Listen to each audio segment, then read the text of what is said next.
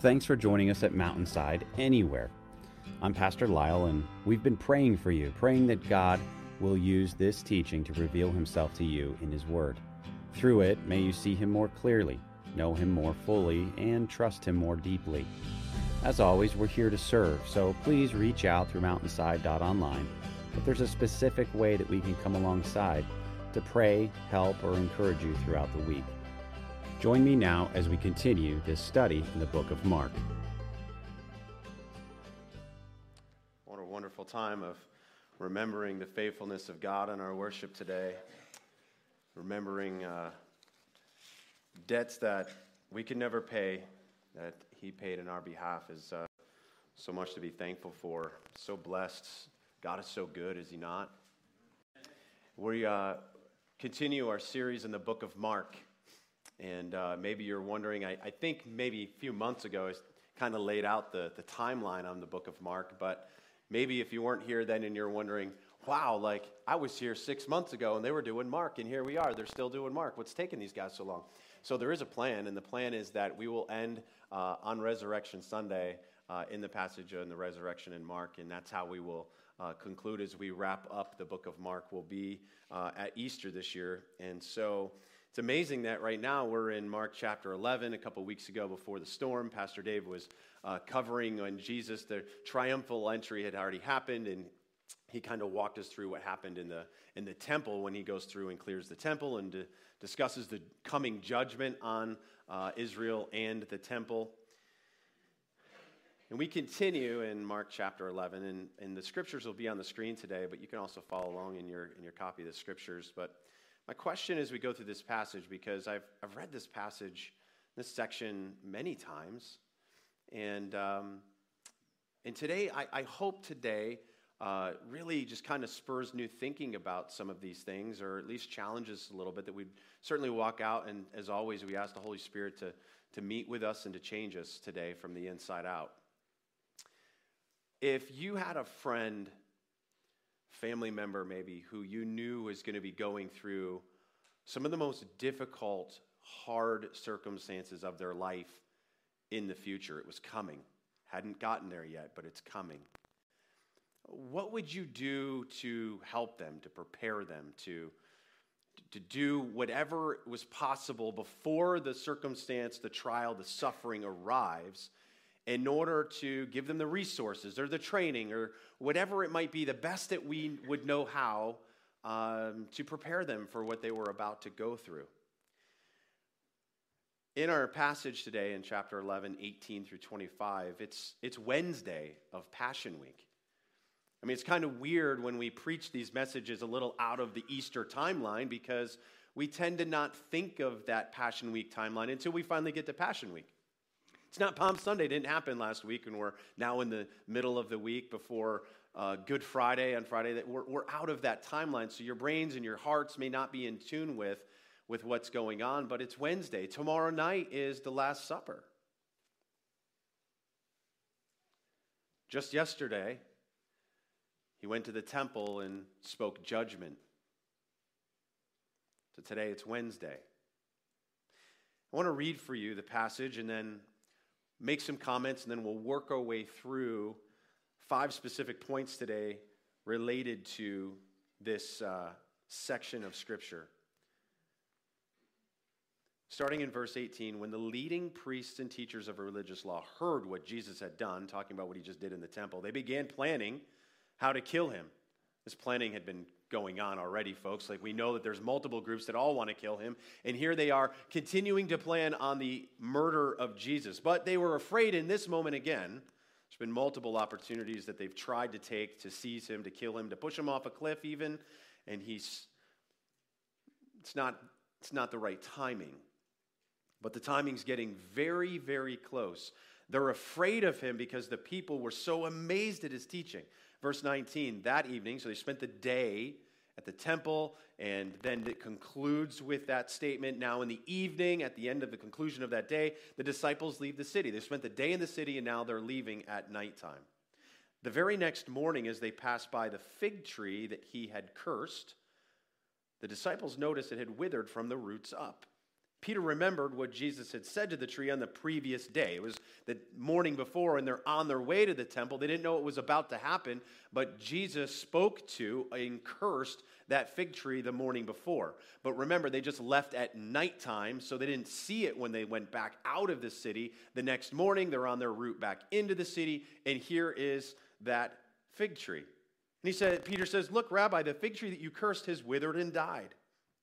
Then Jesus says to the disciples, have faith in God. I tell you the truth. You can say to this mountain, May you be lifted up and thrown into the sea, and it will happen. But you must really believe it will happen and have no doubt in your heart. I tell you, you can pray for anything, and if you believe that you've received it, it will be yours. But when you are praying, first forgive anyone you're holding a grudge against. Anyone you're holding a grudge against. So that your Father in heaven will forgive your sins too there's a lot of things in that section of Scripture, aren't there? Some that maybe you've been confused by. There's actually been a few of you that asked me specifically about the forgiveness passage of Scripture over the last couple years. Struggling in your heart to forgive, does that mean at this moment that Christ is not forgiving my sins? We'll talk about that.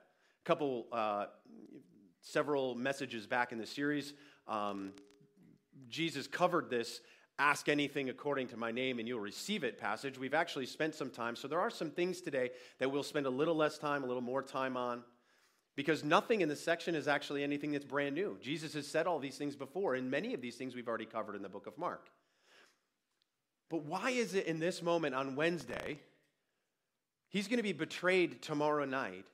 Does he take the time and spend it on these subjects? Because this section of scripture it's really about prayer. It's about prayer. It's not about, mm, even though you might be like, man, I love this passage, about me getting whatever I want. No, it is about prayer. It is, there is the ask is in there. start at the very beginning uh, of what he's covering here. We've got a dead fig tree then he talks about faith in God. And then it's prayer, prayer, prayer. Does it feel a little disconnected? Does it feel like the flow of these things is a little strange, right? But overall, the intention going fig tree to faith in God to prayer, prayer, prayer, the intention of the whole is really about prayer today. Now, let me ask you, based on the fact that if you're looking at this whole passage as, as a whole is about prayer, and we're going to walk through it so you'll see a little more clearly that, what do you think, though, in this moment, the disciples' prayer life was like? Have you ever thought about that before? What would your prayer life be like if you walked with Jesus every day for three years? We have no idea. And at this moment, they really have no application or understanding or at least commitment to what you and I would know as our entire life of prayer. Now, they would have grown up, prayer would have been a daily part of their life. They would have been inundated. There would have been prayer circles and, and patterns of prayer and things that they had to memorize. Like, so it would have been a, a very active daily part of their life until all of a sudden they're walking with Jesus every day.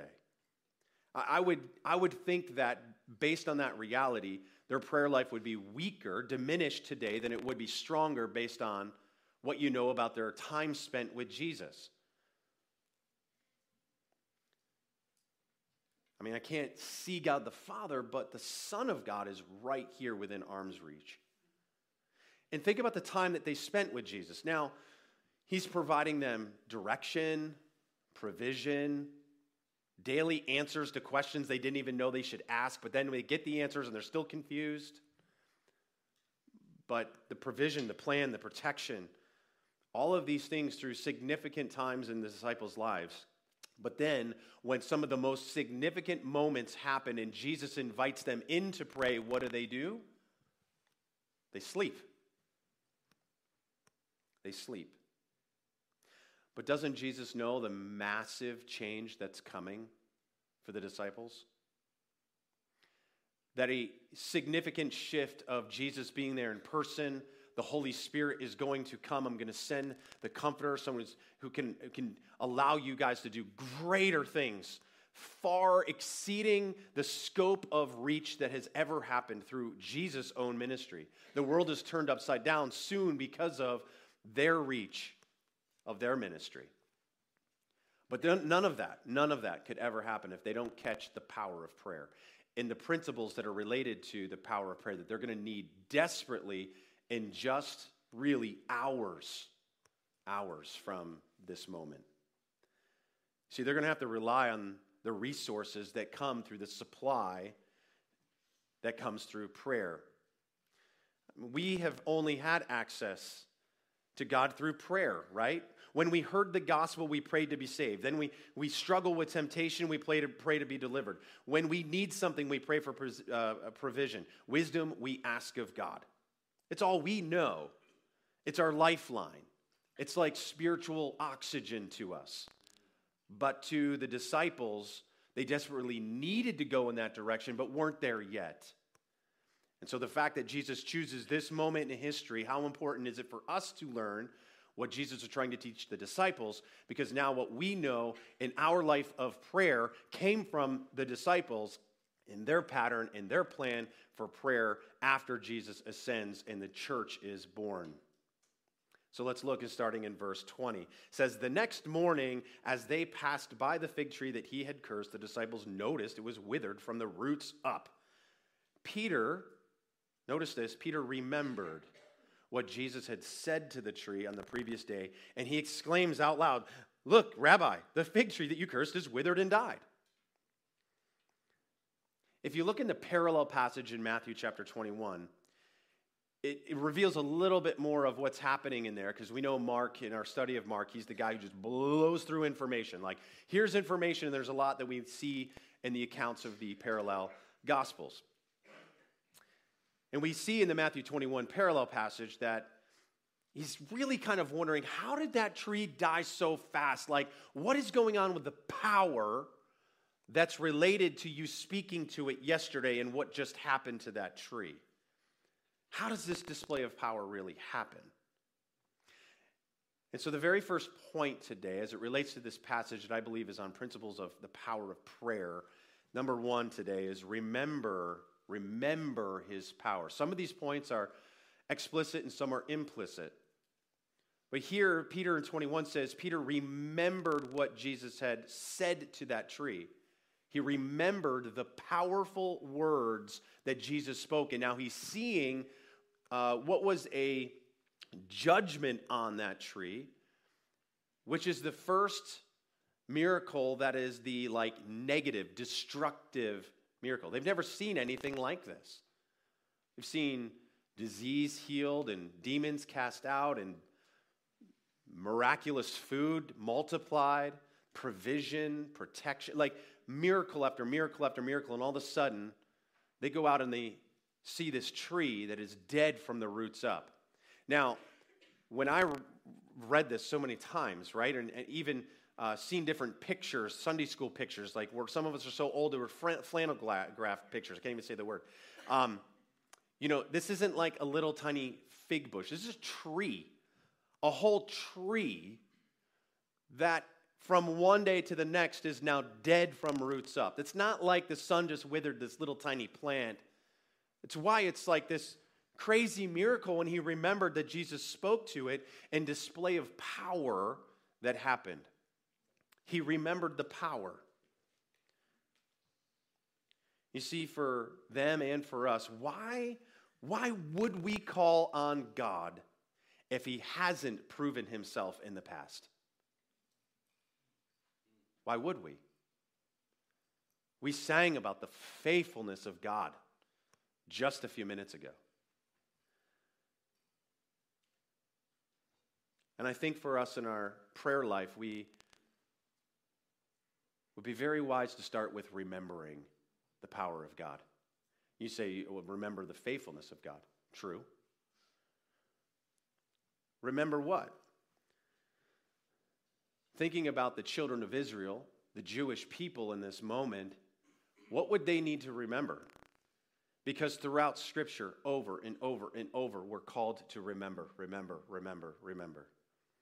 Remember what? Remember the God who preserved you, the God who delivered you out of Egypt, who rescued you from the death angel on Passover, the God who let you walk through the water untouched and then drowned all of Pharaoh's army, the God who fed you manna in the wilderness, the God who provided water from a rock. Remember, remember. It's a foundation of effective prayer, both now and in the future. Even the prophet Isaiah calls us to remember, remember, remember. It's a great passage in Isaiah chapter 46. Remember, there's no God like me. Remember, I know the end from the beginning. We see it throughout Psalms over and over and over. Remember.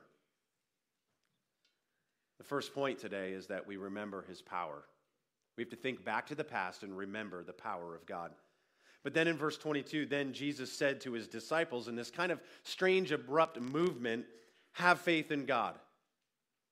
I feel like you didn't address what he just said, but Jesus perfectly is addressing exactly what needs to be said in response to what they've just witnessed and what they've seen and what Peter's questioning about this power. He says to them, Have faith in God. The emphasis here is on God, not the faith. In Matthew 21, the, again, the parallel passage says, Have faith in God and don't doubt. We see in this passage it continues and it talks about believe and believe in the next two verses. But in Matthew, it connects the, the having faith in God with not doubting. And it's not the nature of the faith here that's the issue. He's talking about God and the character of God, drawing out the character of God. That's the issue. Have faith in God. Do not doubt God. Another way to say this would be trust God. Point number two principles for powerful prayer trust his person.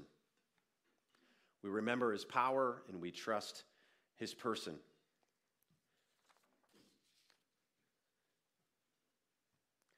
How is it that in our life we find ourselves trusting His promises? We trust His plans, His purposes, that His will would be done. It comes because we trust His person, the character of who God is. The disciples asked Jesus to teach them to pray, right? The prayer that most of the world has memorized. But He said, Pray this way Our Father who art in heaven, hallowed be your name. Your kingdom come your will be done. That's how you pray. God, whatever honors your name, advances your kingdom, and accomplishes your will, that's what I pray. Trust God. I, am trusting His character, His person, which includes His plan, His provision, the purposes of God. His will be done. Sometimes we pray the opposite. I know I'm guilty of that. James writes about it in James chapter 1. You ask and you don't receive. Why? Because you ask to consume it of your own desires. Like you're asking for the very things that you want, that you desire, the desires of your heart. You're not praying, God, change my desires to your desires. You're praying, these are my desires, God, and I'm asking for those. My plan, my will, not His. Look at the verses that are on the screen that teach this same principle 1 john 5 14 this is the confidence that we have in approaching god that if we ask anything according to his will he hears us. James 4.15 what we ought to say this is after the today or tomorrow we're going to go to such and such a city and we're buy and sell and make a profit and we've got our plans and he says at the end of that in james 4.15 what we ought to be saying is if the lord wills we'll do this or that the very next night in the upper room in John chapter 14, 12. You can see it on the screen. I tell you the truth. Anyone who believes in me will do the same works I have done and even greater works. Again, what I referenced earlier, it's the scope is greater, not the individual work or act is greater. The whole world is going to be turned upside down by the gospel. Greater works are going to be done because I'm going to go be with the Father. Now, you can ask for anything in my name. Did you just catch that? In my name. And I will do it so that the Son can bring glory to the Father. Yes, ask me for anything in my name, and I will do it. Jesus' name is not a magic name, a magic word. Some of you might have grown up and thought it was like, thank you, Lord, for the food. In Jesus' name, amen. I don't know what magic we think is going to happen to the food, more multiply food. My teenage son would love that. You know, just in Jesus' name, and I got multiple Big Macs or 40 chicken nuggets instead of 20 would be amazing.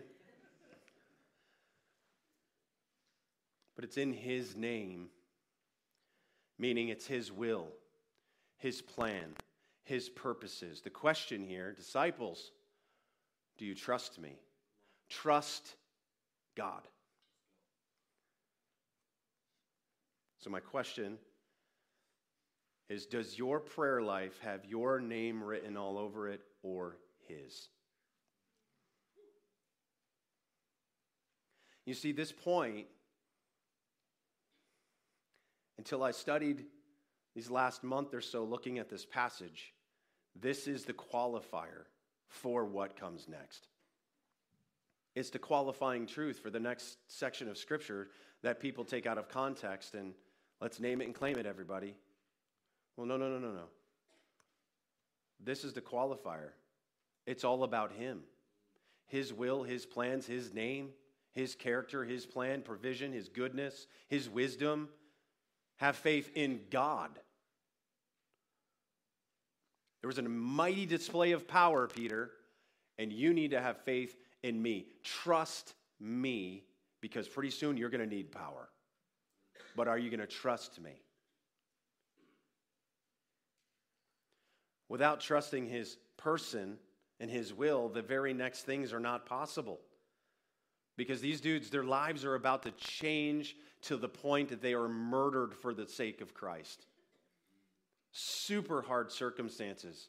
They're about to face the mountain. And so, what does he say? I tell you the truth in verse 23 you can say to this mountain, May you be lifted up and thrown into the sea, and it will happen, but you must really believe that it will happen and have no doubt in your heart.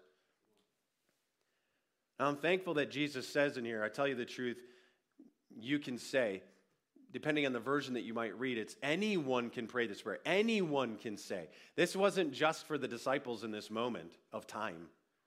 This is for all believers. If you believe, Anyone can speak to the Lord in belief in this way. It's for you today, it's for me. But you can say, all of us can say to the mountain, May you be lifted up and thrown into the sea, and it will happen. Now, there's lots of stuff written and talked about regarding this from lots of different perspectives. Uh, to me, and you could disagree with me, to me, it's, it's a fairly simple thing that this is analogy, it's hyperbole. He might be standing on a mountain. Some have argued that it's the Mount of Olives, or he's looking and pointing at a mountain. Sure, he certainly could. But it isn't amazing that not since this moment until today, several thousand years, no human has ever been known to stand in front of a mountain and move it. If, if it was literal, why would Jesus do that to all of us? In the writings of the time, just like today, there were many, many references to people who uh, were described as the ones who could solve severe problems, complicated circumstances, and they were called the movers of mountains. And so Jesus is standing here and he's telling them, knowing they're about to go into the most extreme circumstances of their life mountainous. There is no human way you guys are about to get through what you're going to get through apart from my power. You can't move the mountain. The point three is believe in his power. We remembered his power in the past at the beginning. Now we're believing in his power in the present. James 1 6 when you ask Him, be sure that your faith is in God alone. Okay, I know this isn't on the screen. Catch it, write it down if, you, if, if you're writing it down. James 1 6, but when you ask Him, be sure that your faith is in God alone. Same point is being made. Have faith in God. Don't waver. A person with divided loyalty is as unsettled as a wave of the sea and is blown and tossed by the wind. Okay, this, this passage is not about your power, your plans, your purposes, your person. This is about Him. And clearly, we're not to doubt, but is it talking about doubting us in our plans and our power and our abilities? No, it's talking about don't doubt God's power and God's plan and God's will or God's name.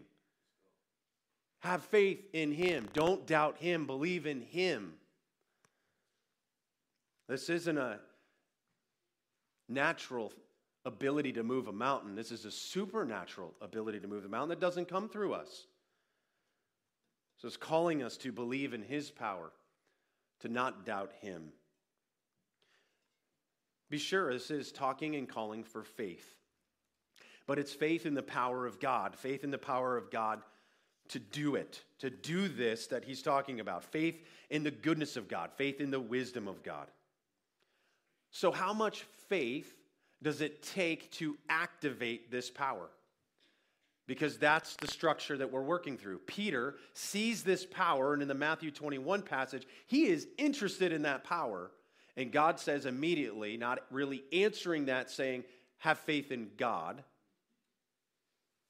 believe in His power, His plans, His name, His purposes. But this is a faith thing to activate the power. So, how much faith are we talking about? Well, if we think about there's so many passages we can look at and work through. But if we just remember in Matthew 14, it's the, the passage where Peter walks on water, right?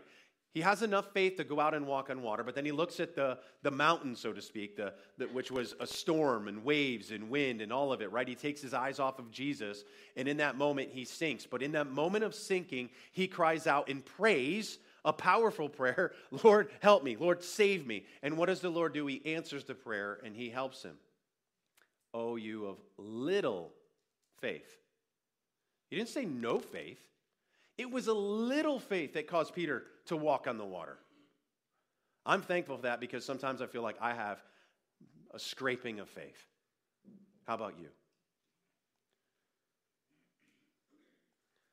In Mark chapter 9, probably months ago when we were in Mark chapter 9, do you remember the story in Mark 9 where the disciples were unable to heal the, the boy who was possessed, and then they bring him to Jesus. Later, they ask, Why couldn't we cast out the demons from this boy? And he says, You had no faith. But before they get to that, the father is, is pleading with Jesus, If you can, heal my boy. And Jesus is like, If I can. Haven't you heard about me?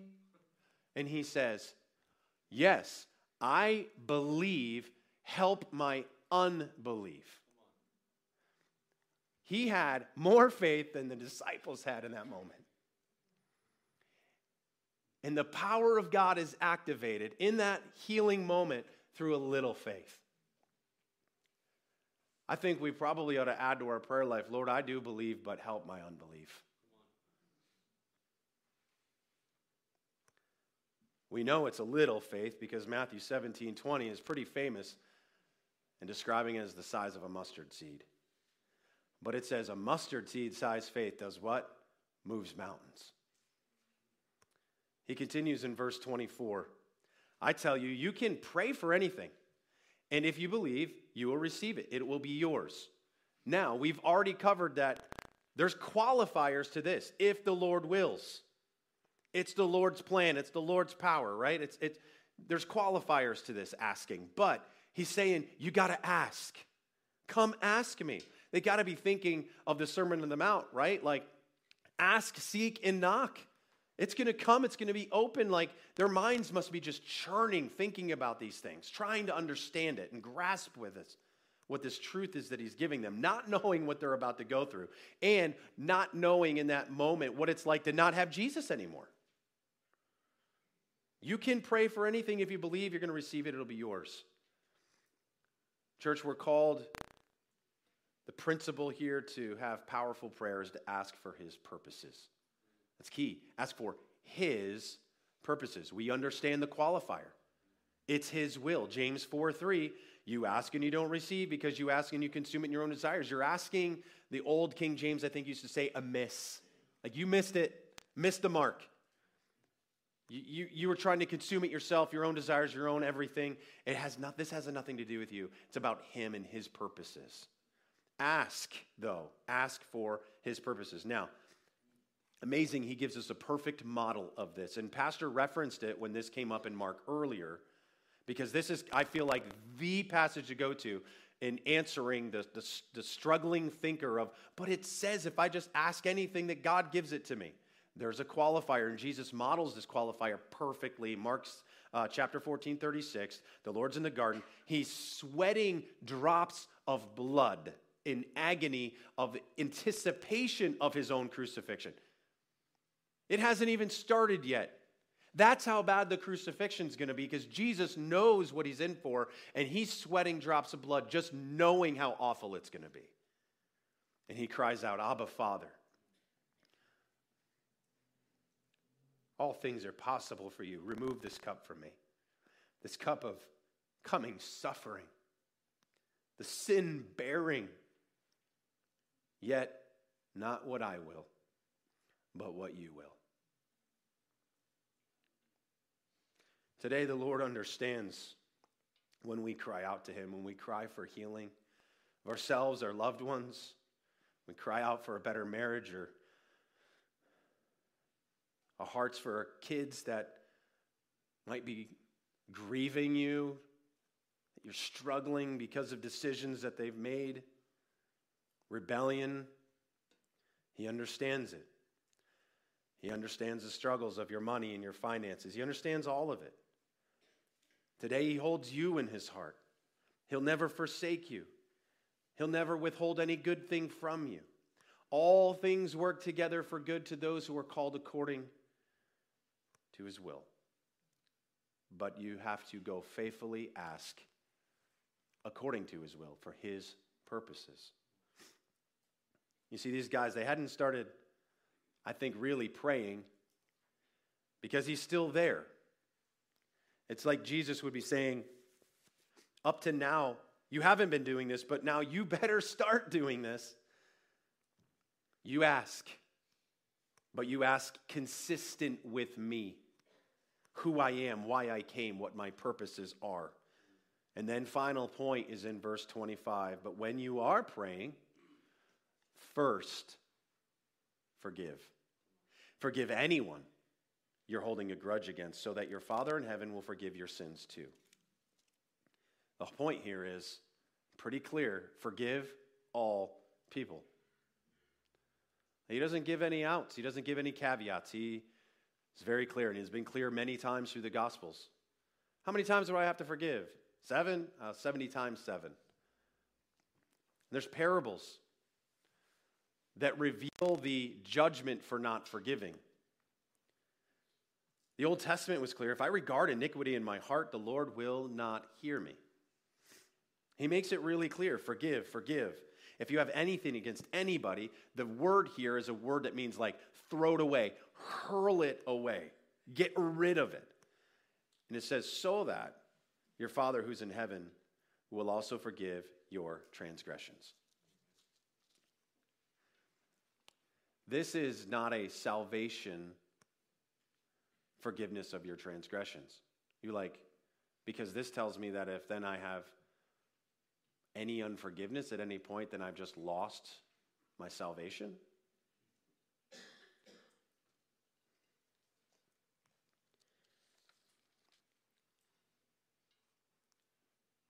Scripture's clear.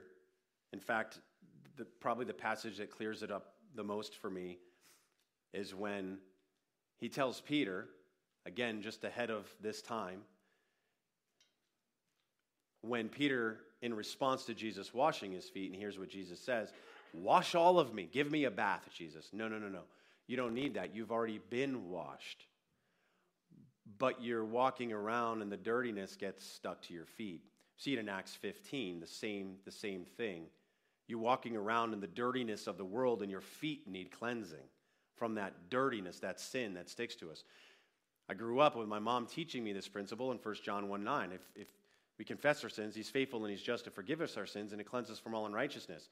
When I sin against my wife, she doesn't disown me, divorce me, She doesn't leave me, but there's a problem in the relationship at that moment. One that requires her to forgive. And when I'm responding correctly, I go and seek forgiveness. And so this isn't a salvation forgiveness, but it's like a daily cleansing in, in, my relationship. There's a barrier between me and God and my fellowship. And he says, if, if, if you want your prayers, you want the power, Peter, you have faith in me, you don't doubt my power, my plans, my purposes, it's my will.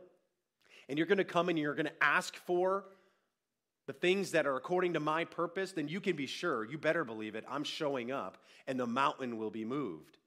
But if you pray and ask for these things and you believe and you,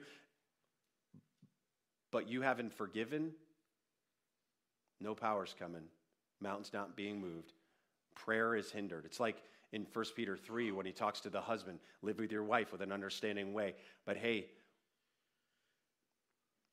if you treat your wife in this way, it will hinder your prayers. Your prayers will not be heard if you treat your wife in this ungodly manner.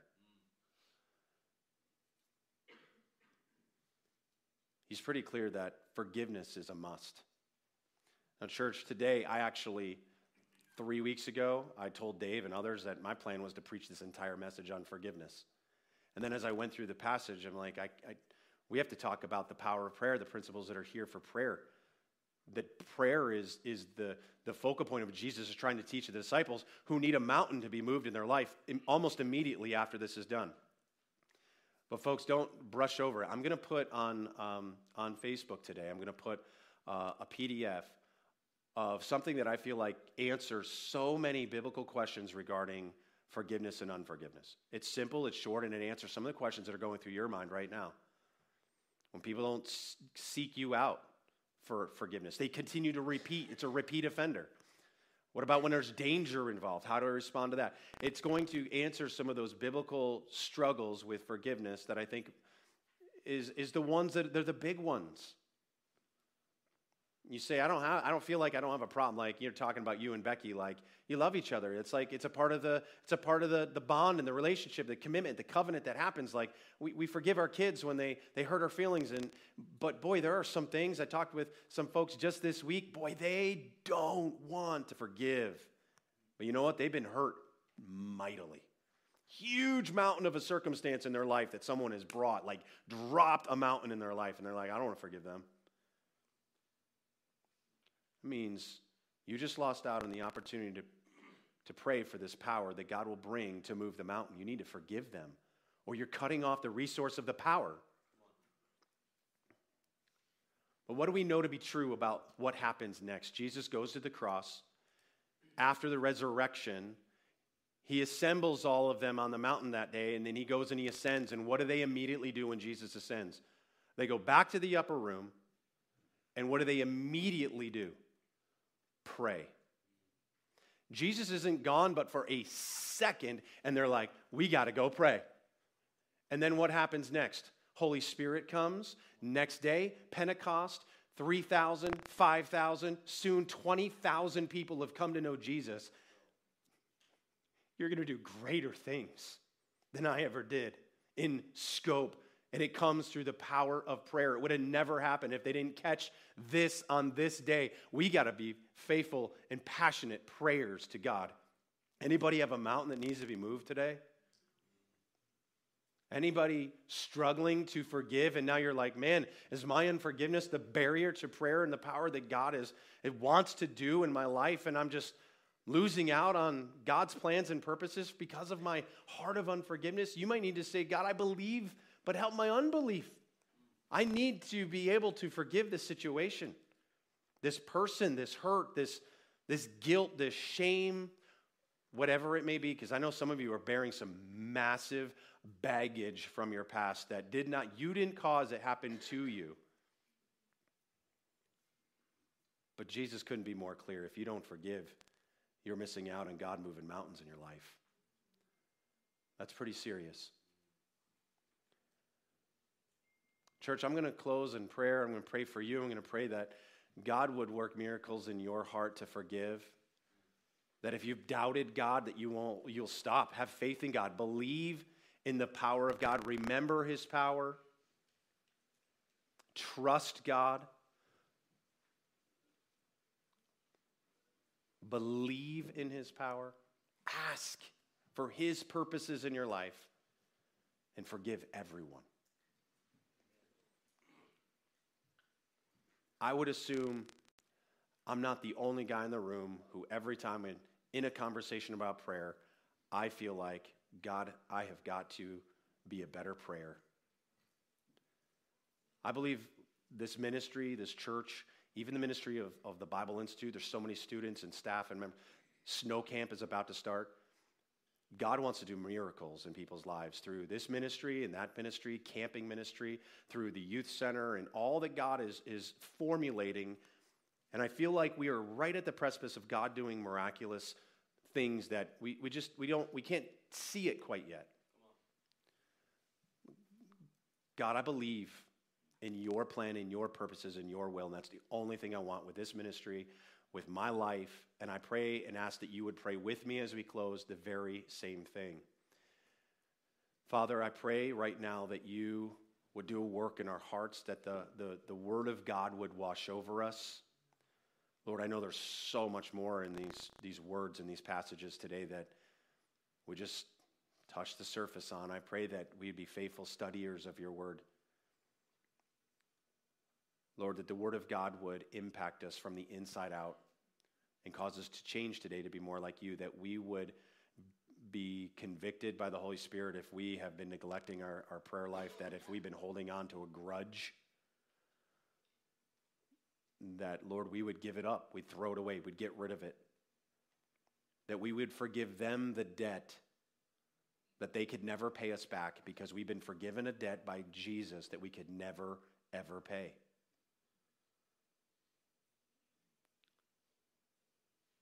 Lord, may today be a day that we just deal with unforgiveness.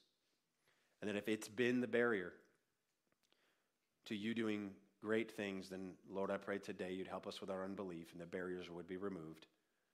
Relationship restored, prayer restored, and that we would be a group of people who faithfully ask for your purposes, your will in every aspect of our ministry, our lives, our families.